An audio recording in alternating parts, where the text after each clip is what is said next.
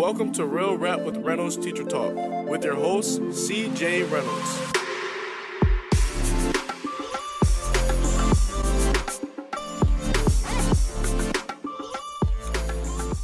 Then we're live. Um, welcome everyone. It's Sunday night. I see Diana Forbes already in there, and um, hello back to you. So I'm thinking, like, so first of all, let, for if in case you're new, I need to be mindful of doing this because sometimes people are new, um, and there's a lot going on uh, in my head and in the world. So it is Sunday night, which means we do Sunday night teacher talk, which is really just a safe space for teachers to show up. I answer questions. All these folks that are in the comment section will answer your questions also. So if you're even watching this on a relay or replay or something like that, like all these people, especially like I'd say the first 20 or so people that pop up um, are are willing to answer your questions most of the time anyway, right? So I don't know have the answers to everything, but I do know people that know the answers to almost everything. So uh that's that. So it's that's the gig. We answer all these questions. Some nights are like like everyone's at the house, like all these kids are at the house and they leave like two minutes before we go live, which is exactly what just happened. And it's like you sit down to help people out, right? And we're just like, all right, uh like can we do a shot for like what's going on? Like is there a glass of wine involved in this situation? You know what i'm saying? Like no, we're on high speed all day. It seems like until we get till we sit down for this. yes yes. Um and we got a new computer which is a blessing but like it has been learning how to set that thing up for the last two days. Like we got a new uh, apple computer now. It's making everything all wacky and stuff. So look if you have questions go ahead and drop them in there. Um also as you are getting ready i got i'm on um vicki davis's podcast tomorrow so the cool cat teacher. I don't know why i can't say that normal i have to say cool cat. Cool cat it reminds me of uh who was that cat that we read the books to the kids? I know. what was I- his name? Pete the Cat. pete the cat. Oh yeah. Pete the cat in my head always sounded like lando calrissian. So um i'm going to be on that tomorrow so you can check that on on either her youtube channel or on uh, itunes and everywhere else. Like she has it'll be on twitter and all this stuff so it's only 10 minutes but it was really good and it was really fun to do um, and i was really abnormally nervous about doing i don't know why i was so nervous about Oh. doing it remember i was like freaking out a little bit oh, I remember. beforehand and then Yeah. i felt like i did it Cool, because just like every other day, we have like a thousand things on our to-do list, and we get like five done, like every other normal person in the world. Yes. Yes. so cool. Uh s- what do we got? Any questions? Oh. So go ahead and ask questions. Um Tracy Pinder saying happy Cinco de Mayo. I forgot that was Cinco de Mayo. Oh yeah. Um what's up be with you. everybody? Greeting for tomorrow. Hey, what's up? Hey Rob, how are you? Uh finally catching you live from Western Australia. Awesome. Um a lot, a lot of people from Australia all the time. Niara from music is in here from Well, China. let's talk about what I tried from Australia that I bought today. That was a complete fail. Oh wait, oh, you can't blame all the people of Australia No, but it's not. But I just wonder What? if anybody, if this is a total U.S. like I'm a, I'm a The schmuck. dog. I am a stickler about my garden. I realize this is not interesting to everyone, but I'm a stickler about my garden. I'll keep it short. Um, but when my dog pees on my grass, it makes it yellow, right? So it kills it. So my wife got these rocks that some guy was like, "Oh, they use them in Australia," They and- sell it at the pet store. and it was like, you know, you know, put these rocks in your dog's bowl. Well, the rock, the dog didn't want freaking rocks in his bowl, so he just kept taking them out, getting water everywhere as he was trying to get them out. then he would just hide them around the house. So then we just keep kicking rocks all day in the house, and and they're like, "How come we, the dog won't drink his water?" The kids were wondering. I'm like, "Cause there's friggin' rocks in it. There's never rocks in it before. It looks tainted." Apparently, these were supposed to be special like rocks from Special Australian rocks? that had like a certain mineral, I guess, that like yeah, they were Hugh Jackman rocks. combated the yellow pee. Total fail. Yeah. Scam. They did not make for a good eye. Magic rocks. See what I did? totally. See Yeah, I did. All right, Yep. thanks. Answer Um, question. Well, what do you got? Uh, I'll bet if I sing a song, it will help you find the right question. yep, that one. Here you go. Mhm.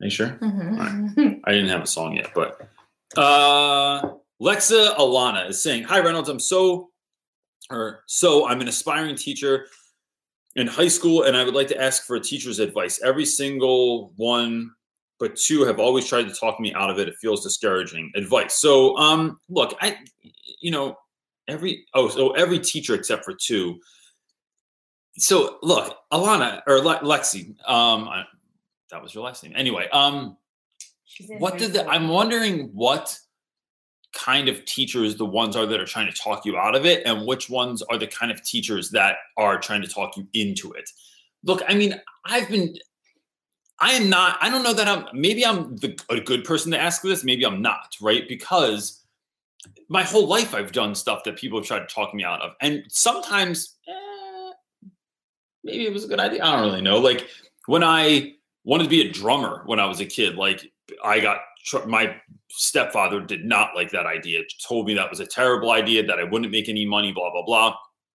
Um, when i wanted to be a clown the whole family was like are you serious? You want to be a clown? When i went to live in a monastery when i thought about being a priest when i went to go live in africa when i drove across the country by myself when i um, and like lived in the back of my van in walmart parking lots because walmarts are open 24 hours a day so no one really thinks a crappy van outside of a walmart has someone living in it yay uh, any number of things. And so teaching was actually the only thing I think people were finally like the folks in my family were sort of like like yeah, all right, this is like a, a normal job. Like he's going to go get a normal job, not be a clown or friggin' priest or something like that. So that was okay. But then when I told them where I wanted to teach, that I wanted to teach inner city, it became that conversation started over again. In the neighborhood that we live in is like kind of a tough neighborhood uh, on purpose. Like we moved here with our friends to the same neighborhood with like eventually like 50 people to try and be good neighbors. Like all that stuff was getting sort of like crapped on. And so I think that the,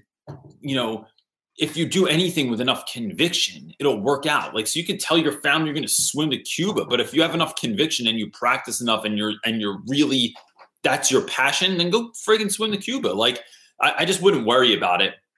Um, because it's your life. Like you're the one that has to look back and do you want to have be that person that listened to everyone else? Like, you know, it's not to say that you can't take other people's advice.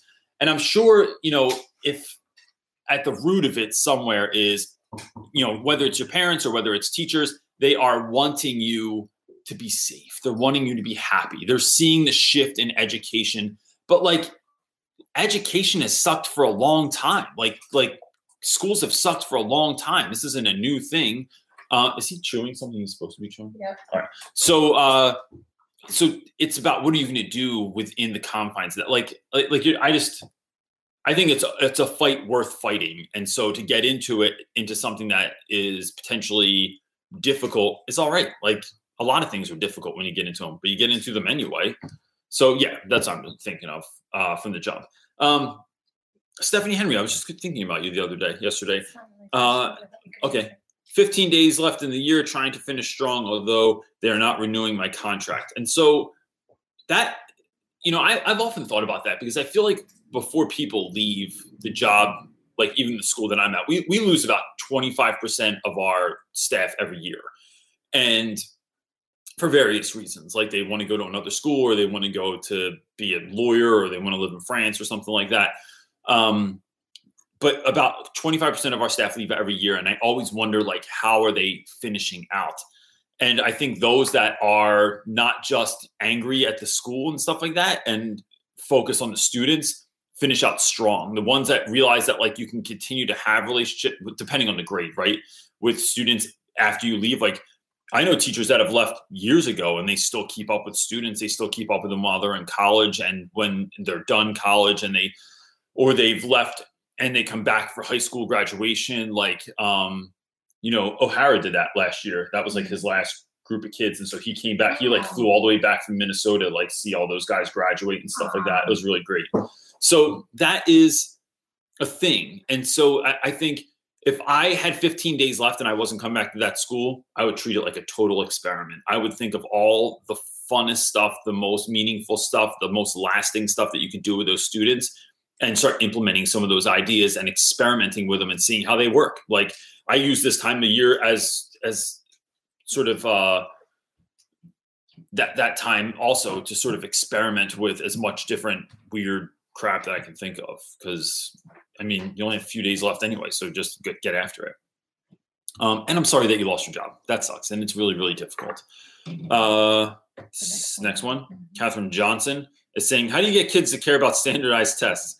I hate them, but it's hard when you take time to prepare them to do well and they just scratch it. Yeah, I get that too. Um, I do a couple of things. One, I will often give grades for the amount of time that you like put into it, or like if you like tried it, or if you just gave up on it. I there's a grade at- attached with that. Um, the other thing is talking to kids about why they would want to take them. Like, so I, I don't teach to the test. I'm trying to get this light, not look, it does that thing all the time.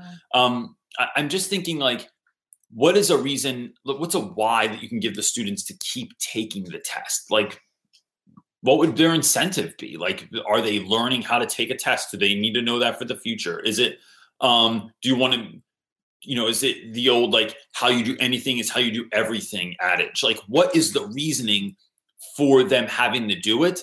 And then maybe even talk with them about it. Like, let them come up with their why. And then, um, someone that I'm mentoring now, this woman, Jessica, uh, Jessica had her students write their whys down for her class. Like, they got a piece of paper, they wrote why and everyone had to write a why as to why they would do well in this particular class. And then they hung them all over the walls in the room so that that their why was up there. So whether it was your family or your dream job or everyone said you couldn't or um, you know your parents you're in foster care whatever it was like all of their whys were up there on the wall. And i just i think that's a good move. It's a good reminder for students um, and getting them to remember why they're doing something and not how they're doing something like the Rafe Esquith video that I put out the other day said. Um, I think that's a good move. So that's that's what I would do is is have them come up with their why.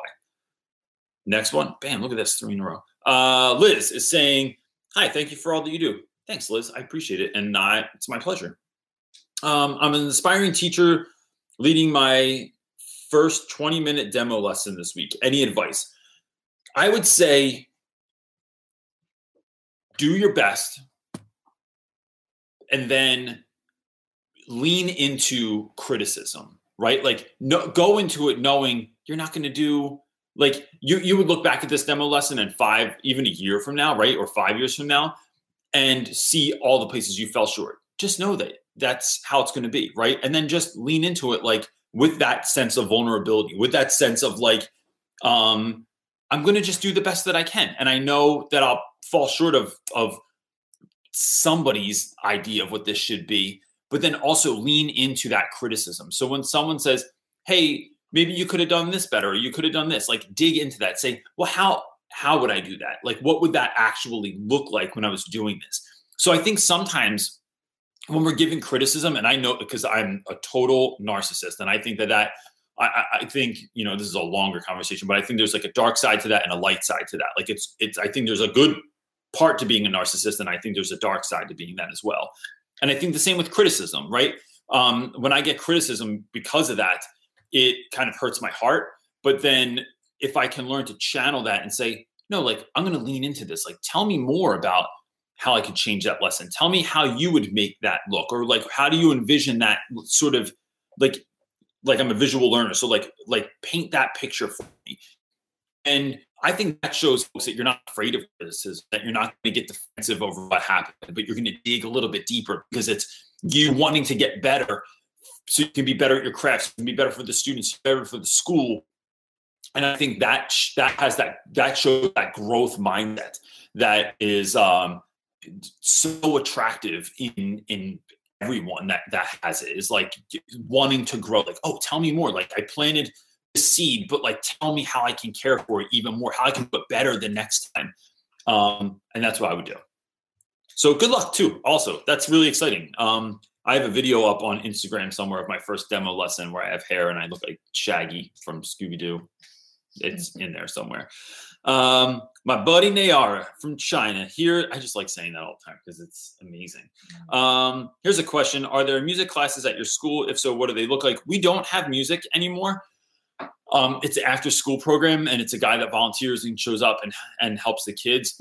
Our middle school has a music program, but our school held on to all of the arts for a very long time until like the budget got cut so much that it was just impossible. Like we were cutting like office staff and a whole bunch of other things and trying to hold on to drama because our plays were so good and they just couldn't hold on to it and so they got rid of the music director um and so we don't have that stuff anymore because that's how it goes got something for me Yeah, I mean, I don't know. That gives you insight to that question. okay so i'll read that first Cool. This is uh, Jasmine Hill's question. Jasmine is saying, uh, I'm thinking about, I'm starting to think about next year. It will be my second year, and I want to change so much regarding classroom procedures, management, etc. Unfortunately, I will be teaching many of the same kids. I'm afraid that I'm afraid all my new ideas, plans, and procedures are going to backfire. Thoughts. So, um, Jasmine, that's an interesting idea.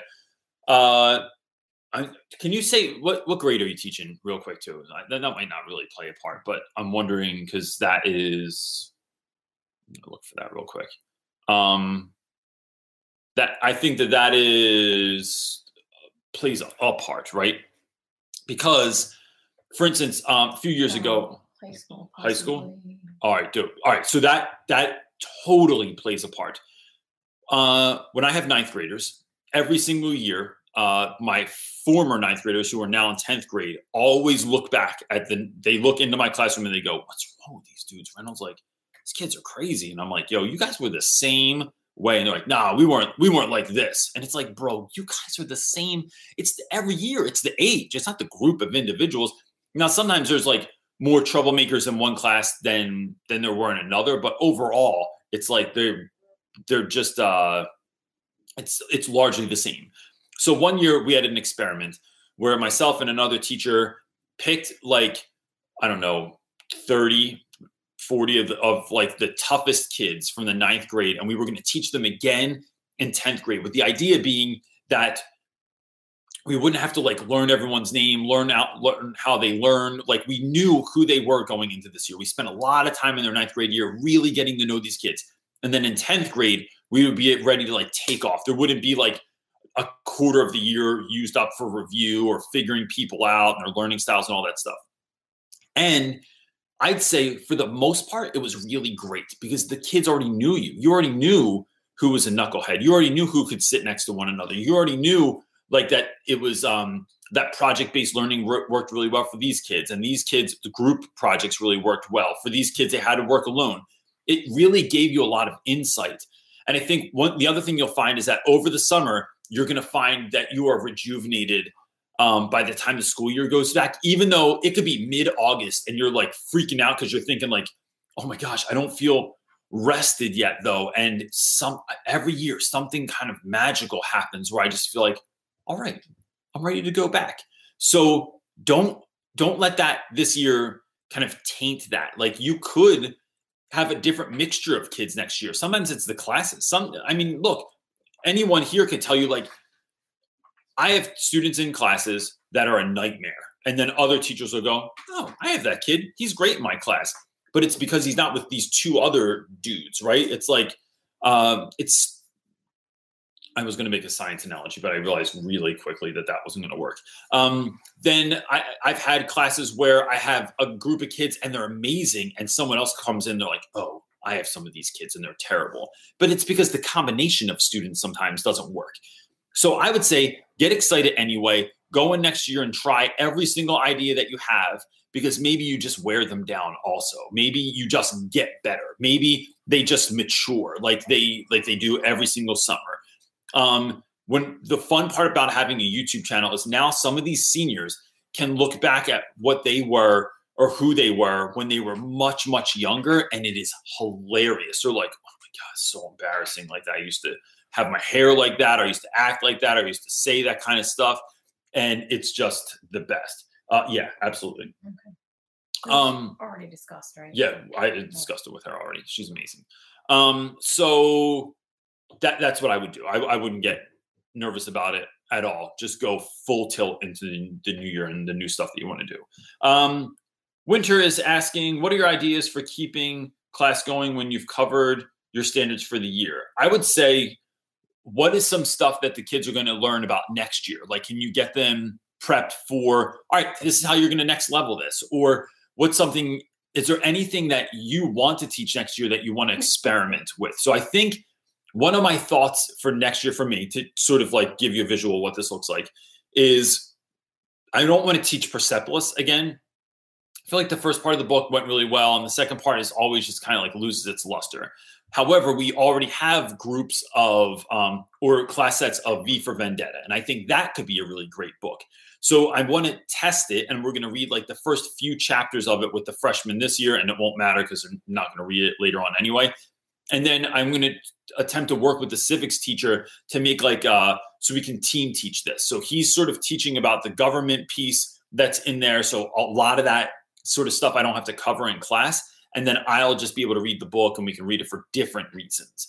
But then those classes are working on something together. So right now in reading Persepolis, he is covering like the uh the revolution that happened in Iran during the time of the book that we're reading during the time of Persepolis. So it's what's the matter? What is it? This charger's not charging. Oh. Um, so it's just it's better situation um, because we're both teaching that together. So I'm just going to experiment with that, and I have a couple new hip hop lessons that I want to experiment with. That'll take like only a couple of days that we're going to try out and see how that goes as well. So yeah, I think just try out new stuff that you want to do next year, and it gives you kind of a test run for it. And if it fails or it goes up in a flaming ball of disaster, who cares? It was the end of the year anyway, and just let the kids know all right, that didn't go well, but uh, we're trying stuff out. Like, let's try something else and see how well this goes. And maybe have the kids even have a say, like if they liked it or they didn't like it. Say, like, hey, help me out with this as we're getting into next year.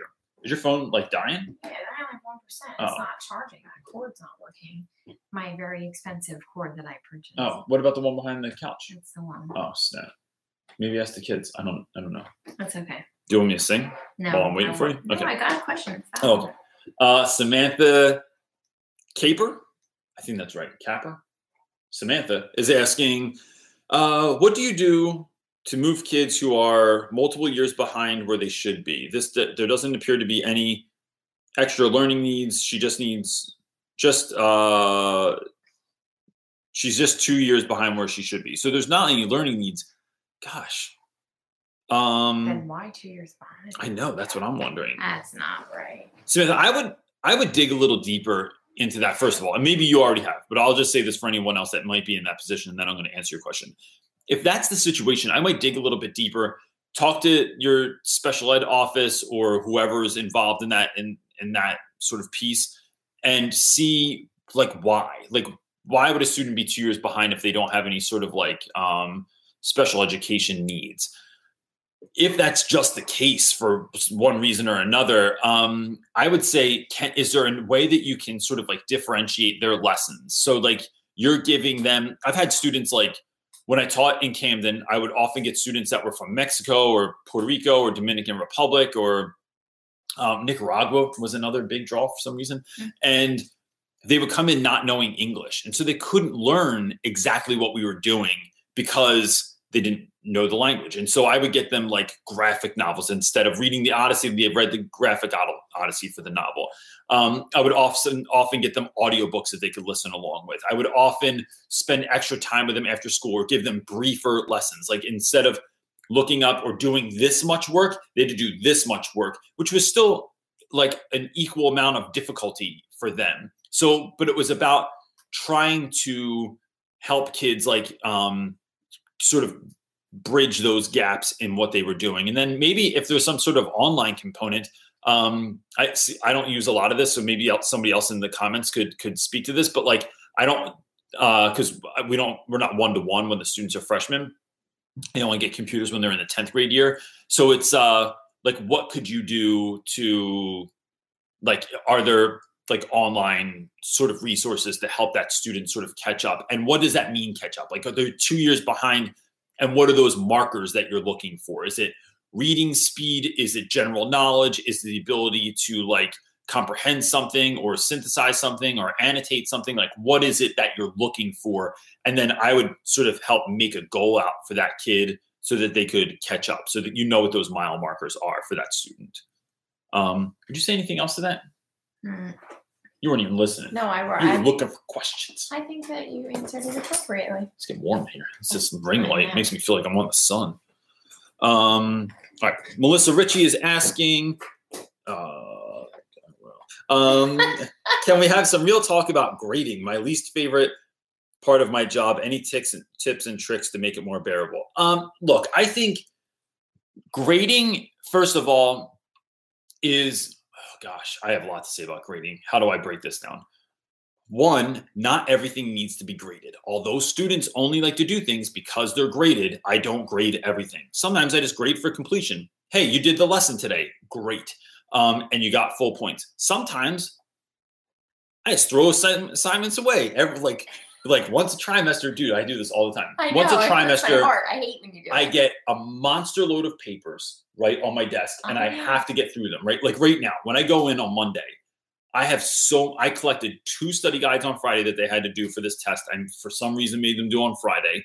Then they had a test, but I made it three parts, and I have to grade all three parts on Monday. So it was like a ton of stuff for me to grade. I won't throw any of that out, but the study guides, I'll just grade them for completion. I'm, it is not worth my time and effort.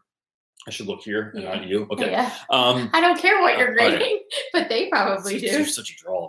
So, uh, so I, I would, I can see your hood. Oh. Um, I, I don't, I think sometimes it's like you learned it, right? You like put the work in, like whether or not you grade every single thing, it just doesn't matter all the time. I like to make grades though quick. Like I like to get them in as quickly as I possibly can so students have real feedback.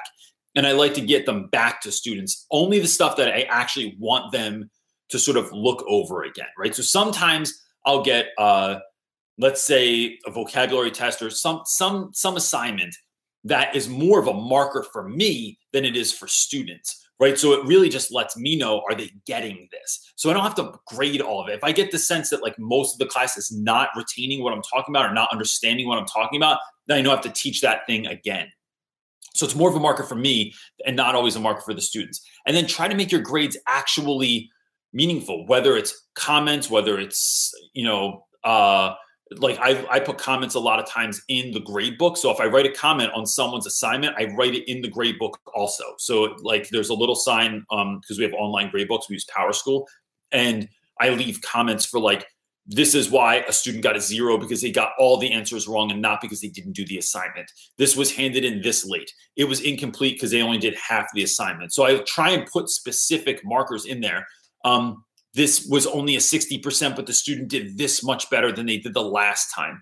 Those sort of things help parents to see also what those are so that the parents aren't like coming in saying, Why is my kid failing? It's like, Well, I've been handing, sending home papers. Haven't you gotten any? And they say no. So it's that kind of a thing um, that helps as well.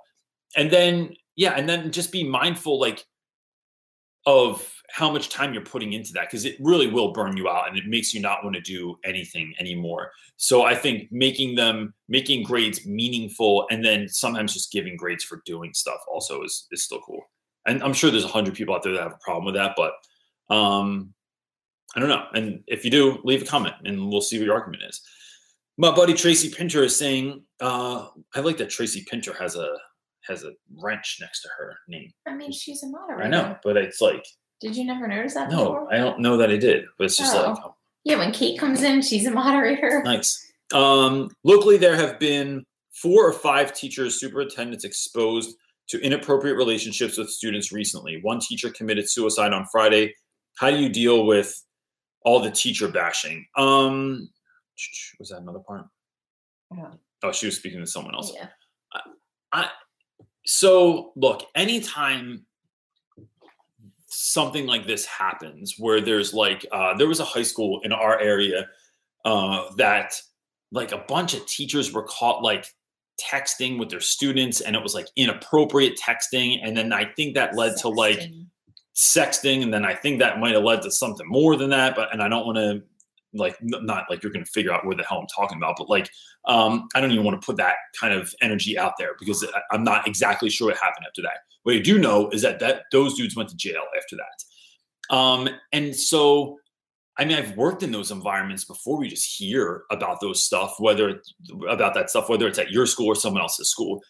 The problem with that for me is that then when I want to give cheesesteak and Cephas and Kent or whoever a ride home because they need it, right? Because they live in a tough area. Like my guy Meeks, um, Meeks is a security guard at my school. He's a wonderful human being.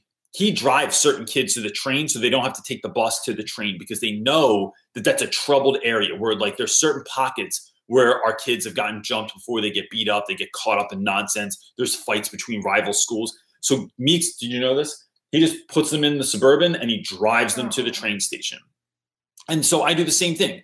Cephas broke his foot last year. He has a couple rods or screws or I don't know, some foreign object in there. It's like that stuff from Wolverine. Um, but it is so I drive them home on because it's literally on my way. Like I would drive by them anyway. The problem is when this stuff hits the news, then I that this is when I get comments or DMs from people that are like, "Are, are you? Do you feel like that's safe? Are you allowed to do that?" It's like, yeah, they're 18. They're all bigger than me, and I have permission. Like their parents all know. So when Cheesesteak got sick the other day, Cheesesteak got sick in school, and he had like this ringing in his ear, and his his heart was hurting, and so um, he was literally in tears at school.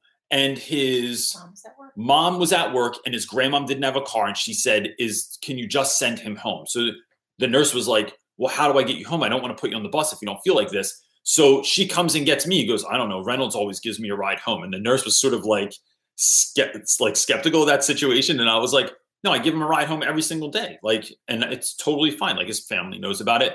So i just think that sucks. It's the same thing with eating lunch with your students. I mean i've had teachers accuse me of stuff before, or uh, not accuse me of stuff, but say like, you better be careful eating lunch in your room with all those students. Like, bro, there's 30 kids in there. It looks like a friggin' party every day. We're not like, you know, dealing with like it, it is not that situation. And I think the hard part about that is too often in education, we deal with the lowest common denominator of, of person, and then we base our rules and our regulations around that person. And look, there is definitely space to like I get where people are coming from. Like if it had happened to my kid, maybe my tune would be different. I don't, I don't really know, but I just hate that schools so often base rules around the lowest common denominator. So you have one person who comes in late all the time, and we got to change the lateness policy. Like I'm- a big believer that we should have as many sick days as we want, and if you take too many, guess what? Maybe you get like kicked out. Maybe you don't get to do it anymore. Maybe you um you get asked to leave or whatever. But like, don't like. I take sick days because I got kids, because my kids are actually sick, or because my car broke down. Like, I never just take a day to chill. And that stuff sucks when that happens. And so um I hear you, Trace. It is like that kind of teacher bashing happens, and it's like, what like I just think people don't really know. They just like the world just doesn't really know. Like if they knew Cephas, if they knew Cheesesteak, if they knew Romina, if they knew Danny and Donovan and Rianne, if they knew all these kids, Crystal, that have stayed with us or come in, come to the house because they had a problem or come- over for dinner or whatever, um, that would be like it, it- I think they would they would change how they think about that. So I hear what you're saying, and I think it's just up to us to sort of like like barrel through that. Um, Turtle, we see you. All right. You don't have to keep putting turtles on there, or I'm going to put gum in your hair tomorrow in class. Uh, Kimmy Morrissey is saying, "Hi, love, catching uh, uh, catching you live." Well, Kim, I'm glad that you made it. Uh, changing grade levels next year, going from fifth to third. I'm very excited. Any adv- advice on where to begin starting a new position? So my first ask would be: Does anyone on here like can they speak to that? And the reason I, I turn that to everyone else is I un, from what I've heard from people, like, look, if you go from teaching ninth grade to 12th grade or even 11th grade, it's like not that different. Third to fifth, those are some really big developmental years that I'm certain are much different, especially going from fifth down to third. So, look, I mean, the, the advice that I could give is one i always think about like how engaging is your classroom look? Like what is someone if someone looks in the door of your room if you looked in the door of your classroom would you want to be in there? I'd also try and like partner with someone that's already a third grade teacher see what they're doing. What did the third grade teacher do last year? Like that was awesome. Or who's the best third grade teacher in your school or in your district? Can you go observe them before the end of the year even for part of the day to just kind of like get the vibe of what that looks like? Um, and then i think uh, going on our Facebook group, the Real Rap with Reynolds Teacher Talk Facebook group, you can just drop that question in there and maybe partner with some people that you can keep up with. So in the times that I've peeked in there, like there's definitely people that like are Spanish speaking teachers or teachers in Mexico, which might be the same thing, um, or teachers that teach science. Like they're you're finding sort of like your group to keep up with as time goes on and support one another and that's just kind of the meeting place for that to happen so that that's what i would do and i, mean yeah i don't have i think that's i'm sticking with that's good enough advice because i don't Yeah, know. I think that's great advice. I mean, we have a third grader. Our daughter's in third grade, and her biggest complaint is that there's just not enough fun. They just go from location to location to location. There's not enough like hands on. It's worksheet, worksheet. yeah and when you're that young it's tough to do that because it's like you need that outlet you need something else to do we're down to Um, one phone now because the wife for life's phone died even though we paid for this really expensive cord that apparently sucks, or it's the outlet. I don't know. i think it's the outlet Um, Say my house is jacked. So dumb. That was dumb. well, I'm just waiting for a question. So maybe um musical interlude. right someone did have a request for Hakuna Matata, I think.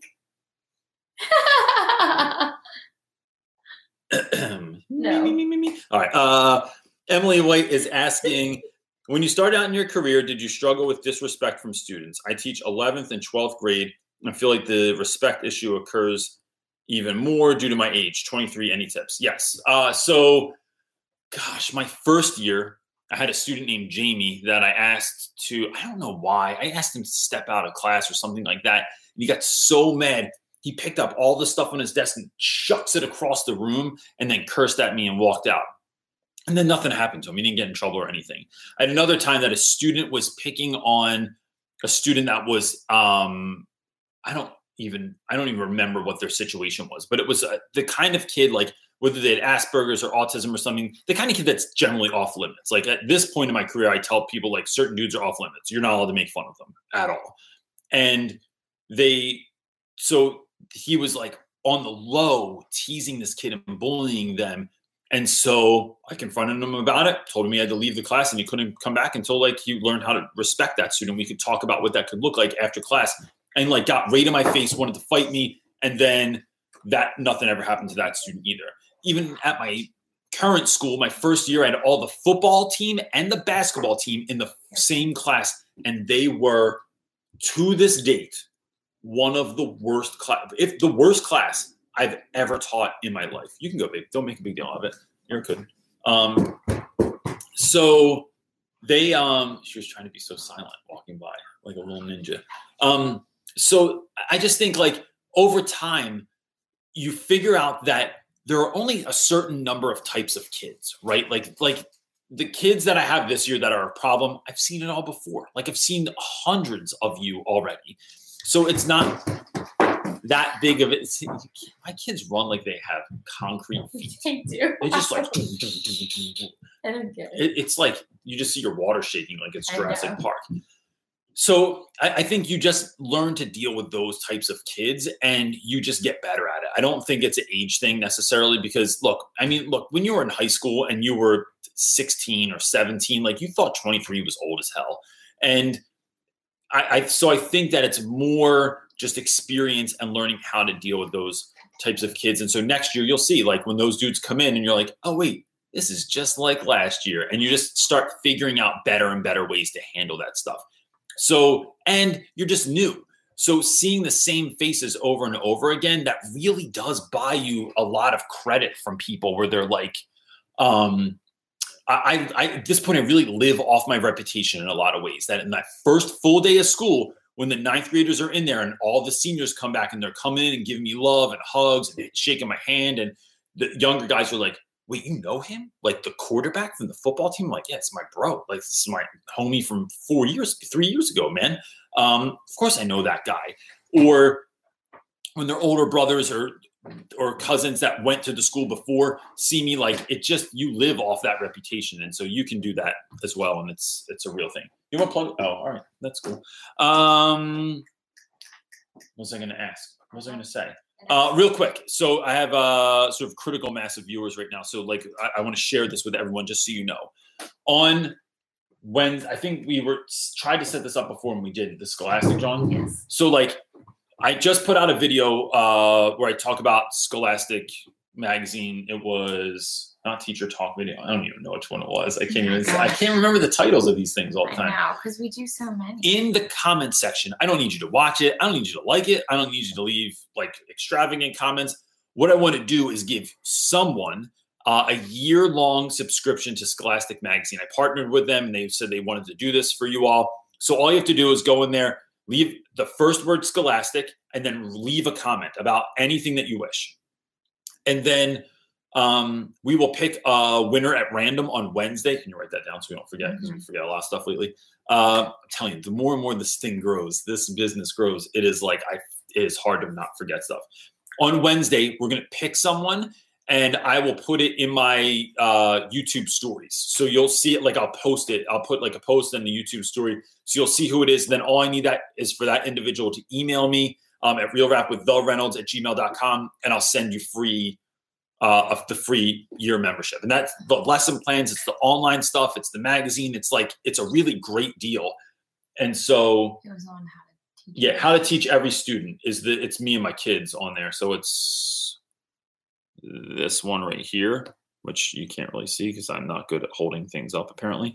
Um, so just go on there. All you have to do is put first word scholastic and leave a comment, and then I'll see that. We'll put them all to whatever It's like a random slick thing my wife uses, and it picks out a name, and then that person will get We'll put um, it on the stories and we'll also do it on Instagram. That way, if you're follow us on Instagram, yeah.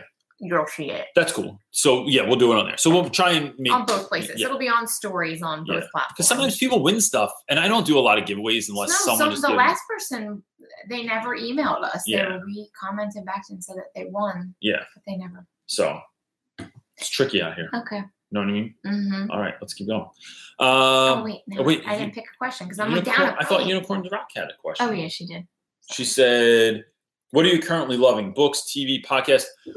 Um, TV, Game of Thrones. I mean, come on, who's not watching Game of Thrones right now? I just Um, started Castle Rock, and that's that seems good. And yo, our favorite show, like I don't watch a lot of shows anymore. I used to.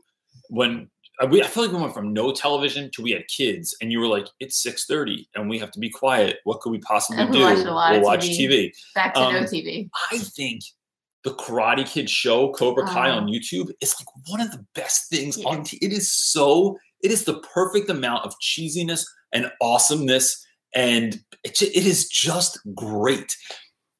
I really, really love it. And then podcasts I listen to I have like um the ones I listen to the most are Tim Ferriss's podcast. I listen to Joe Rogan, depending on who's on. Uh, all of them, depending on who's on, what the topic is. Uh, Rich Roll. I listen to who else? Um, you don't even know. I listen to a lot of impact theories. Impact Theory. Jim Kwik is one of our new favorites. Yeah, Jim Kwik is. I posted about him on Instagram the other day about reading. He's really fascinating. Um, other TV when I'm just watching YouTube, I watch a lot of this dude Monty Don, which is on the BBC. He's a gardener, and I love gardening, so I watch that. and my kids want to fall asleep when I have it on. And then books I'm reading right now. Um, Barking to the Choir by uh, Father Gregory Boyle, which is my favorite. And I just need to read that once a year. And then I was reading I Feel Great and You Will Too, which is also which is by Pat Croce, who used to be the president of the 76ers. Um, and I will, I will meet that dude one day. Like I'm, I'm, getting down to it. So yeah, um, that's that. What? Someone says I don't even know what Game of Thrones is. Oh my! It's I'm a great about show. to break it down it. for you. Game of Thrones is the greatest show because they're not afraid to kill off whoever the main characters are, Mhm. and that is uh, that's a given, right? Like on Boy Meets World, like friggin' no one that was major ever got hurt or killed or anything like that, right? if you watch any number of like like top shows, they don't get rid of their main people. Game of Thrones is not afraid to do that. One of the reasons here, this is a really good like point, real quick, because I tell my students this all the time.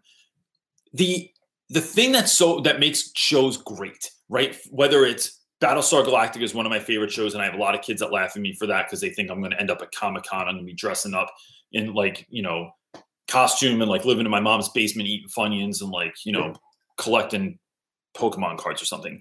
Um, but the thing is, it is it's not it's not that there's dragons, not that there's magicians. I like that that stuff. I don't care. Get, like Battlestar Galactica. They were in space, living on a spaceship. Seemed real nerdy. I didn't want to watch it. It is the human experience that's just told through the lens of that that sort of narrative, whether it's like mystical or it's magical or it's you know science fiction. It's this human experience that we all connect with. And that's what it is in the story. It is the connection between the characters. It is loyalty. It's pride, it's family trouble. It's all that stuff wrapped up that makes it so great. And they just do a really good job. And they just happen to have dragons in it, which are badass also, but you know, not generally my thing. Um Chelsea, Chelsea, I'm there's no way I'm gonna be able to say it. No, yes, I am.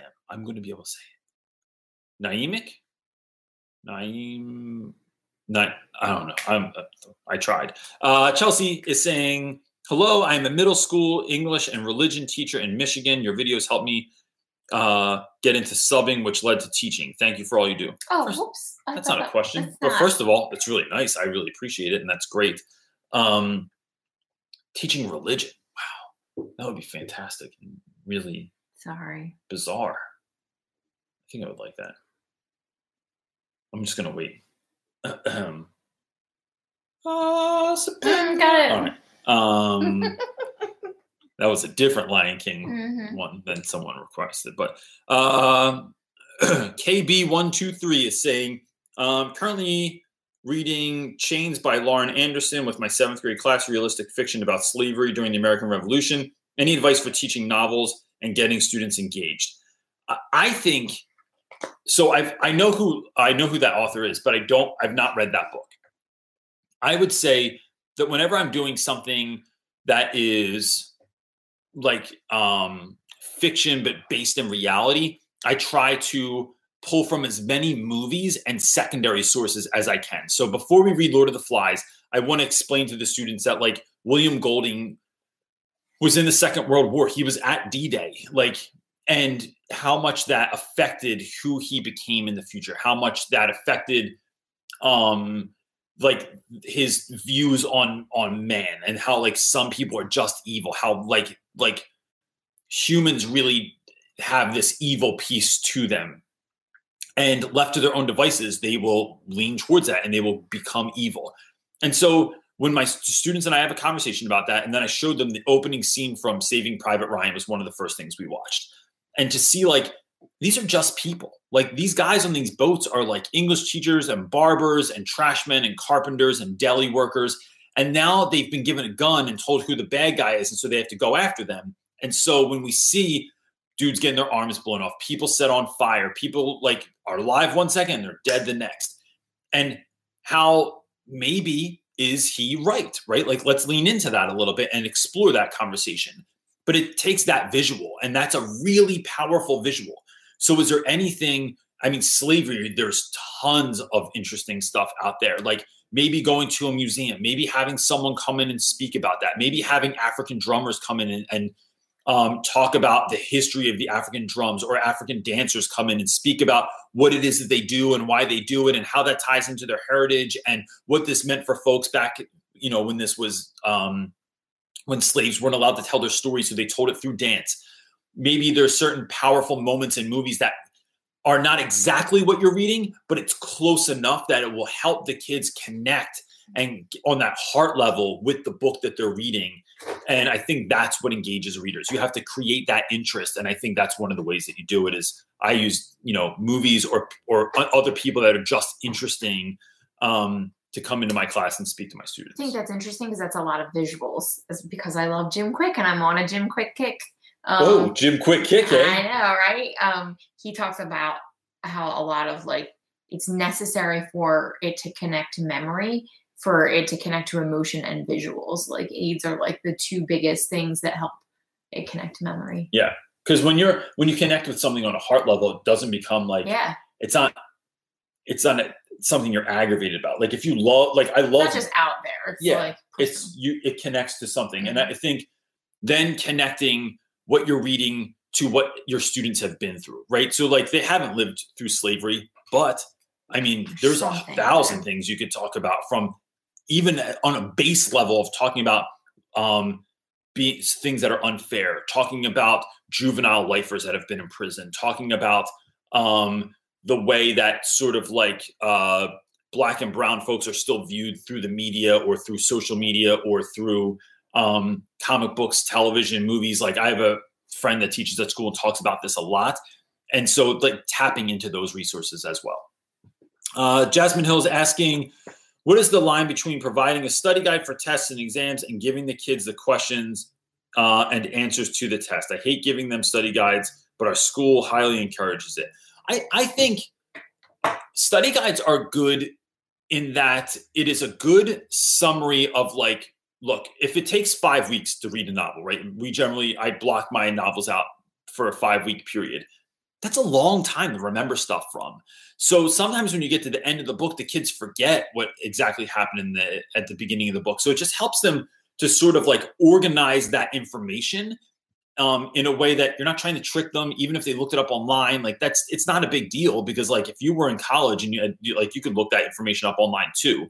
So you're not like setting them up for failure. It's just going over again like what was the timeline in the book, what sort of things happened, and then on the test doing something with that. My tests never are just regurgitating or remembering what happened in the book.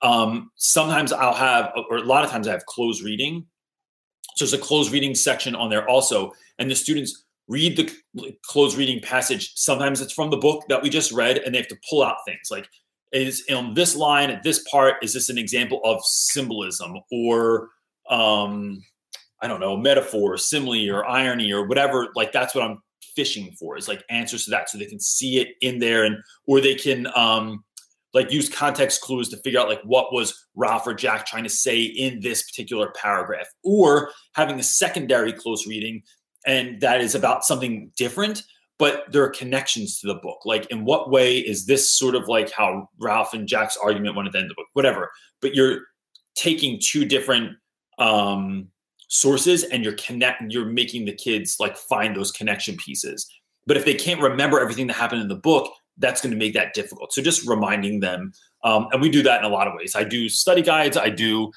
review games, I show things like thug notes. I really like because um, my kids get a kick out of it. I sometimes like just find Spark Notes uh, has videos that like recount the whole story, and that just helps folks that have poor memory or like weren't paying attention in the beginning and they because they didn't have interest yet and now they do. So it, that's why I do it.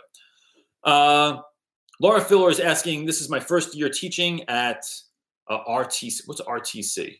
Mm-hmm. Can you say, uh, Laura, can you tell us what RTC is? Because I don't know off the top of my head. Um, do you have any recommendations for sources teaching trauma filled students? Thanks. Oh. Where would we send them for?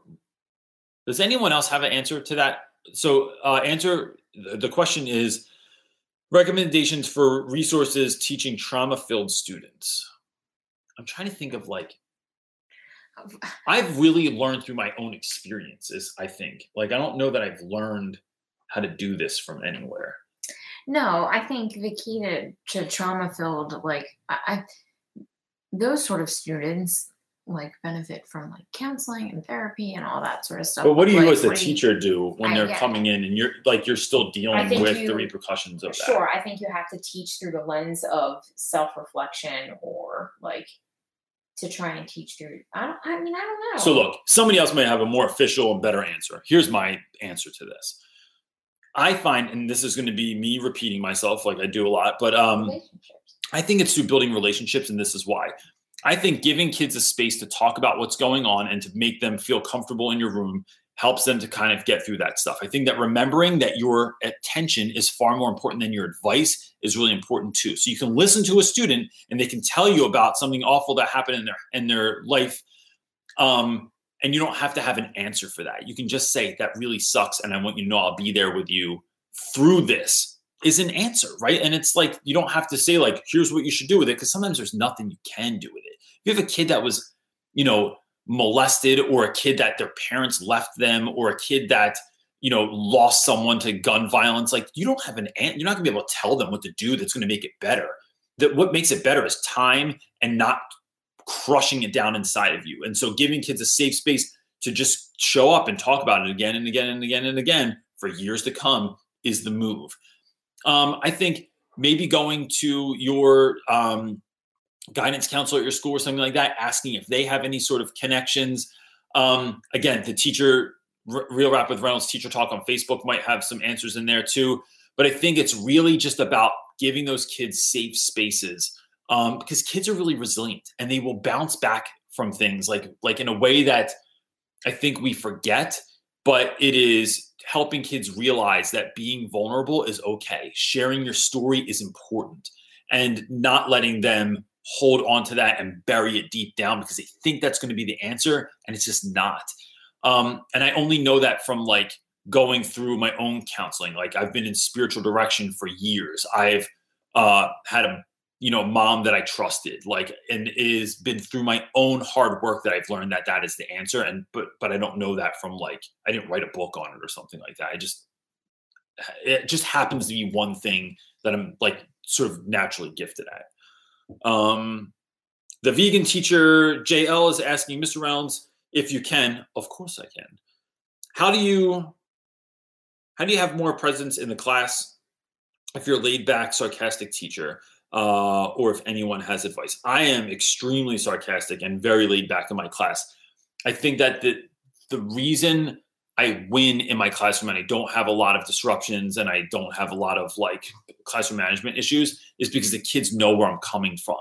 They know that I'm that I tell students all that. So Turtle, that's always on here. I make fun of Turtle constantly, and but he knows because I tell him. I don't like hope that he figures it out that I really like him. That I think he's a really likable kid. Um, so just make fun of him. Like that's just what I do. It's kind of like I don't know. I think of myself as like when two like dogs just bite each other, but they're not trying to hurt each other or something like that. Um, I've never been a kid, but So you know, like that was a, weird that was a weird analogy. analogy. It was weird. All right, but that's what I was thinking of because I was watching that gardening show today with those two dogs on it. So I think um, that explaining to my students like why I'm like that. Like I'm like this. I don't have rules. I have one rule in my class. That's give respect, get respect. That's it. I don't have have fifty thousand rules because I know. But I explain to the students why. I explain to them why we're doing the work. I explain to them why I don't always teach from the front of the room. One of the things you don't see this in videos a lot is I sit in desks. I put kids in the front of the room and I sit in a desk or I sit on the side of the room and I put my feet up when we're having a conversation because I want that vibe to be that like, yo, we're just having this conversation right now. Like this is what's important to me right now. And this is, and you are important. So I'm going to like just sit down and chill and listen to your answer real quick. Like, go ahead. What do you have to say? And that is a place from where I sort of like conduct the class. So it's not just about me like standing in the front and like hold, like holding you know, holding court over my class. Thanks, buddy. Um, but it is these are why I'm doing this, and so I think also expressing to students like why you're doing anything is just important. So that's what I would do. I I, I think that's how I win. But the students have to know that laid back doesn't equal lazy. That um, being sarcastic doesn't mean being mean.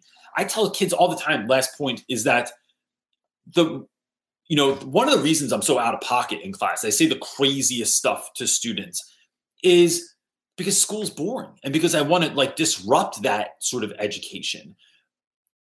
You know, and if I tell them if you pay attention, kids that I don't think can handle it, I don't make fun of them. There's tons of kids and they're lovely human beings. I just like they just don't respond to that. Or if I don't get along with someone so well, I just I don't do that either. Like it's really like a point like if you have a nickname or if I make fun of you, like it's usually like a it's usually based in love. And that's where that comes from. So like I say, pay attention. Like, look, I don't mess with this dude, I'll mess with this dude, I'll mess with this dude. But all these dudes, like they get the same treatment as you do. And so that is helps students kind of see. Sometimes you have to like lay it out in front of them for them to really understand where you're coming from. Um R. Rivas is asking, that's a, what is that profile picture? Is very interesting.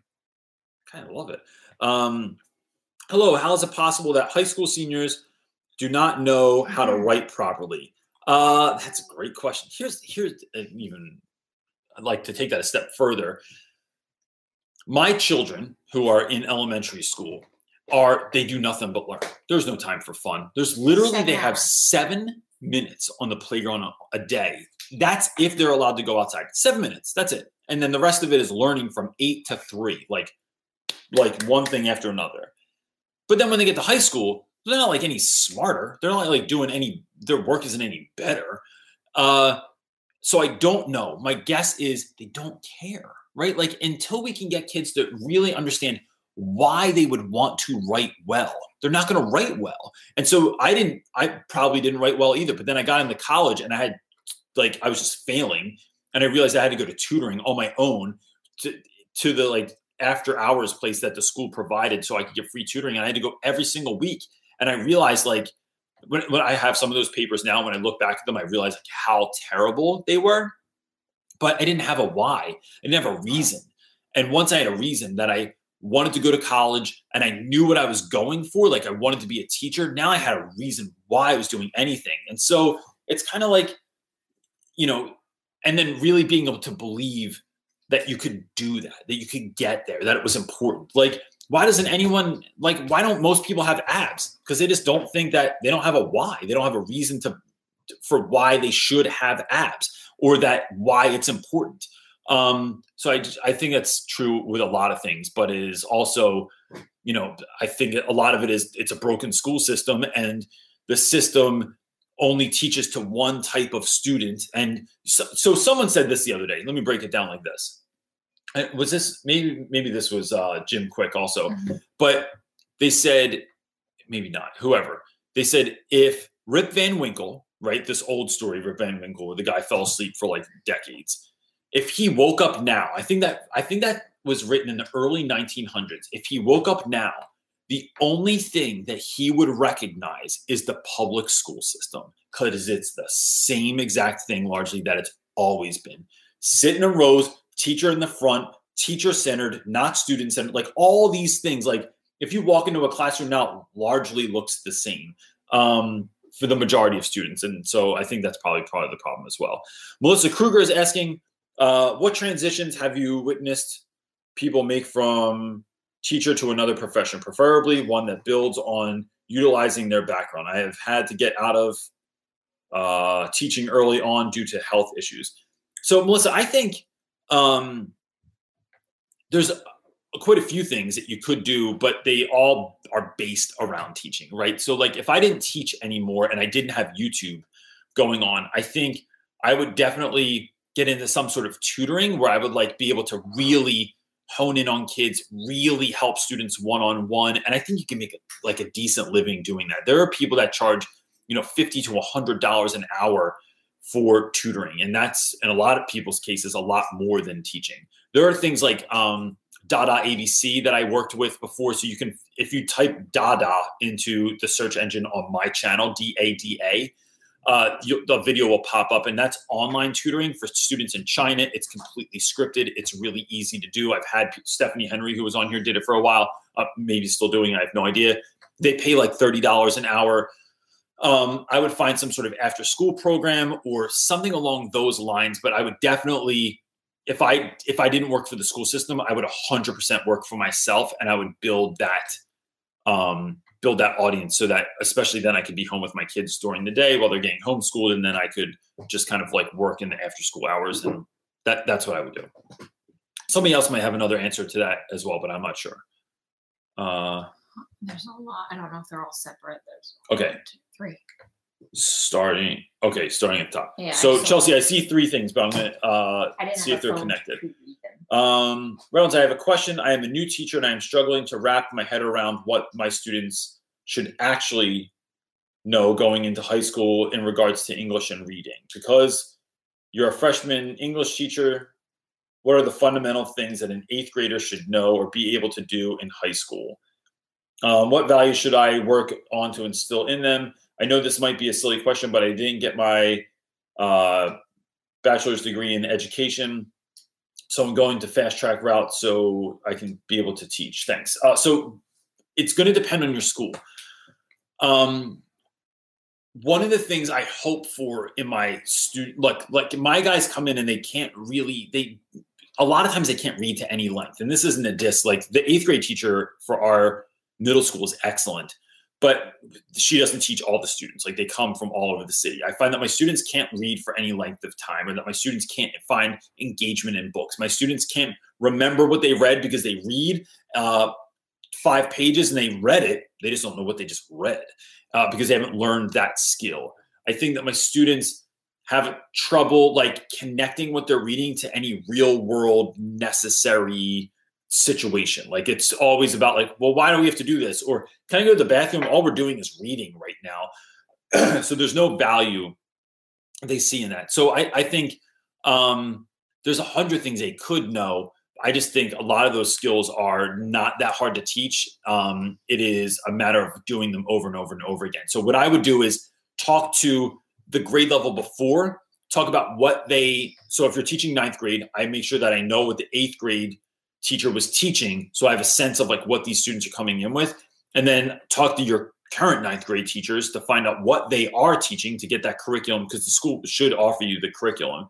And then even if they don't, talk to the 10th grade teacher about what do they want them to know next year. So then you're you know what they're coming in with, you know what you should be teaching, and then you are getting them ready for the next year as well. in my school, especially when my friend uh, Randy was teaching at my school, um, he taught 10th grade, I taught 9th grade. And so we drove to school together every day. Every day we had conversations about like what we were doing in class, what we what this curriculum should look like. And I was sort of gearing everything I do is literally gearing the kids up for that 10th grade class next year. In in ninth grade, I feel like it's a lot about survival, especially at our school. We're a college prep school, and kids are not ready for that level of of of work of things being that difficult or that that amount of work and so it's getting them into that so that they can then crush it in the 10th grade and beyond so that's what i would do Connor. um, got it connor is asking i am a third year math teacher and have always found that i struggle with pacing i never cover all of what i'm supposed to because uh, i want to make sure that they know everything that they that i have taught really well you said there's another one underneath oh, how do you balance this issue?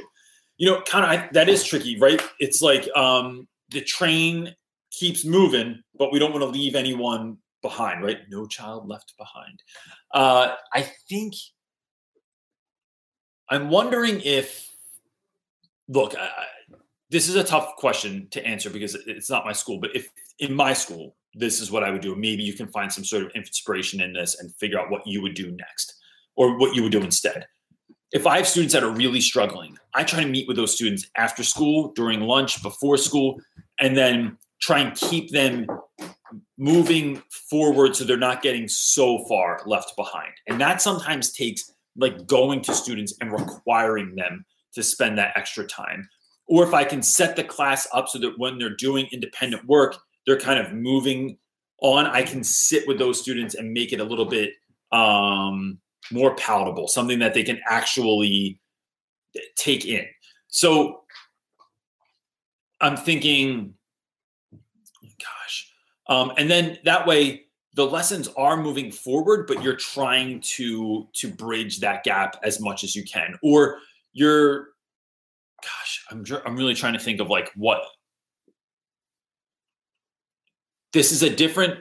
It's it's a hard question to, to answer in theory because I feel like real world actual application would be easier. So like if I knew um gosh I'm not sure I'm not exactly sure how to answer this because I'm not sure like what the grade level is, what the subject is, like what the problem is. Um I, I think uh, look, I would say also that it's probably going to be an ongoing issue, right? Like you're never going to get like the best at it, but you'll figure out other ways to kind of deal with it. I think it's, it really comes down to like individualizing some of your lessons. So you identify those students on the front end, and then you see like maybe they do less problems, maybe they do different kinds of problems, maybe you're grading them differently. Um, but it isn't always our situation to fix, right? But we do help manage the situation and then reach out and see what other resources exist in the school like is there someone that's willing to tutor that child after school does the special ed department have somebody that's willing to work with that particular student is there an extra math class in lieu of going to eh, you know something else during the day um, to help that kid out to get them up to where they need to be. So I would have that conversation with more folks in school, like more staff, and or or resources in your school, and just see what's possible. And then if you do that and you can't find it, like come back on, let us know, or shoot me an email, and I'll try and direct you to something. But I'm sorry that I don't feel like that's not very good. It's not the best answer. I kind of left you. End on that answer. What's that? Do you know what I end on that question? then? Yeah. What do you got? Give me one more. I can't end on that one. 'cause- Oh. but I, I'm so yeah. That sucks, man. I go to the teacher. some of the, here's what we need to do.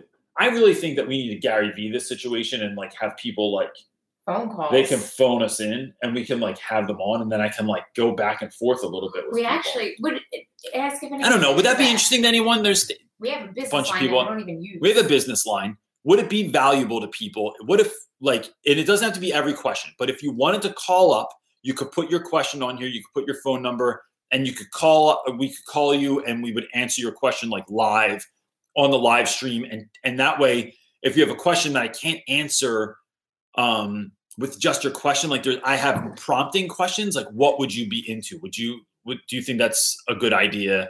Um, would you feel safe? Is it weird to put your phone number on there? Like, I, I don't know. Like, I think you just have to run the course. Like if you want to put a, if you we only get like one weirdo a week on here. Everyone else seems like I it's just think it's like one of those things. Like if you if you want to do that, you just run the risk of like Yeah. someone else grabbing your number. Which I we usually we have all pretty good stuff on here. I don't Yeah. know if that could be a problem. So let me know. I'll, I'll read all these. Uh, the unicorns is saying yes a hundred times, but, um, Diana Ford say one eight hundred Reynolds.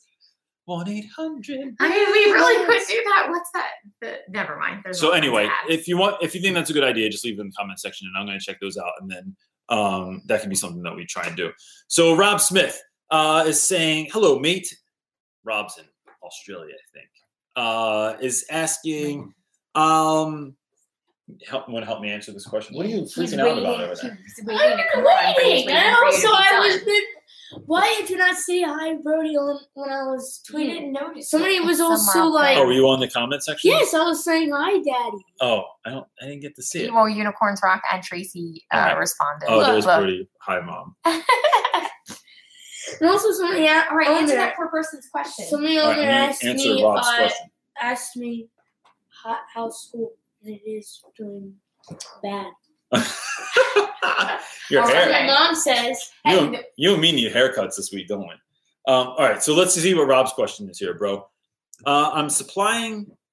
I'm supply for a low abilities group, and a main teacher has been off with stress for the year, crying in the staff room and stuff. Um, a challenging school for behavior. How do I re-engage the disengaged? How do you pull kids back in that are having a hard time in class? uh, If they hate class, if they don't want to be, and they're not I interested in would what's do going on. this. I would, I'm going to give you an answer too, Rob, but I would, uh, I actually don't know. I like, I would say, like, just, bro, you just, just, you only have to stay here for seven hours or so. It's okay, you can go through it. Just take one for the team, which my mom always says for me. all right, that's fair enough. I would say this. I would say get to know what those students are interested in. Try and teach through that lens would be my number one thing, right? So whatever your kids are into, whether it's soccer or if you are in Australia, football, if you if it's a certain video game, a certain movie, whatever it is, and then teach through that lens, right?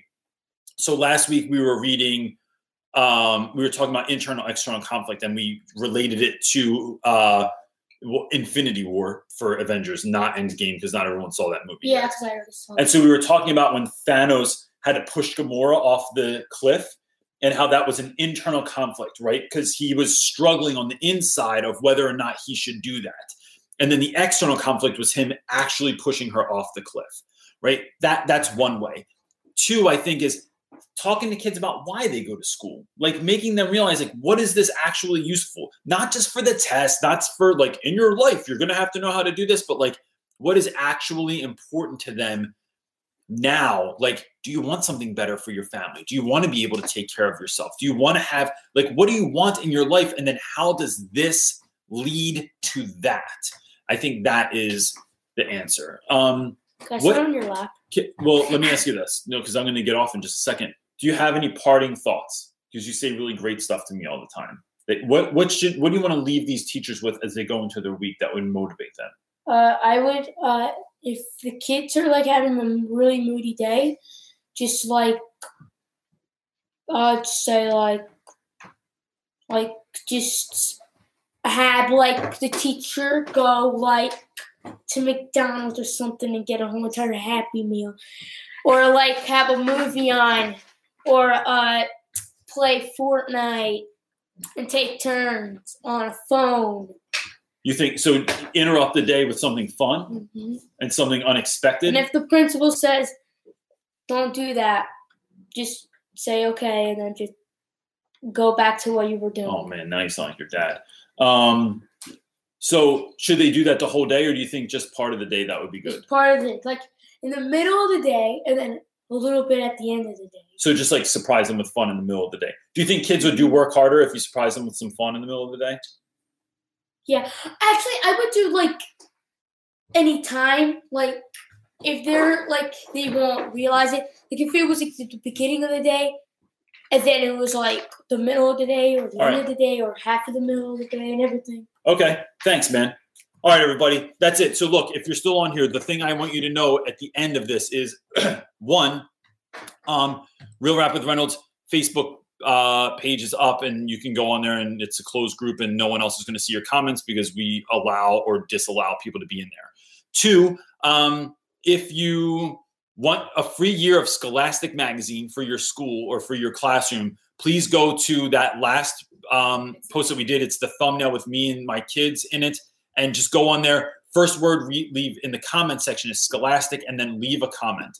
Um, you're really, we're really jittery Also, tonight, can I say something? And that way, you'll get a free magazine. You will be able to say something in a second Yeah. um, you get a free year of that magazine. And then look, if if this isn't enough for you and you feel like you need more mentoring, that's a service that we provide. Also, you can go on to realrapwithreynolds.com or if you want me to speak your school, um, just hit me up and we can set that up as well.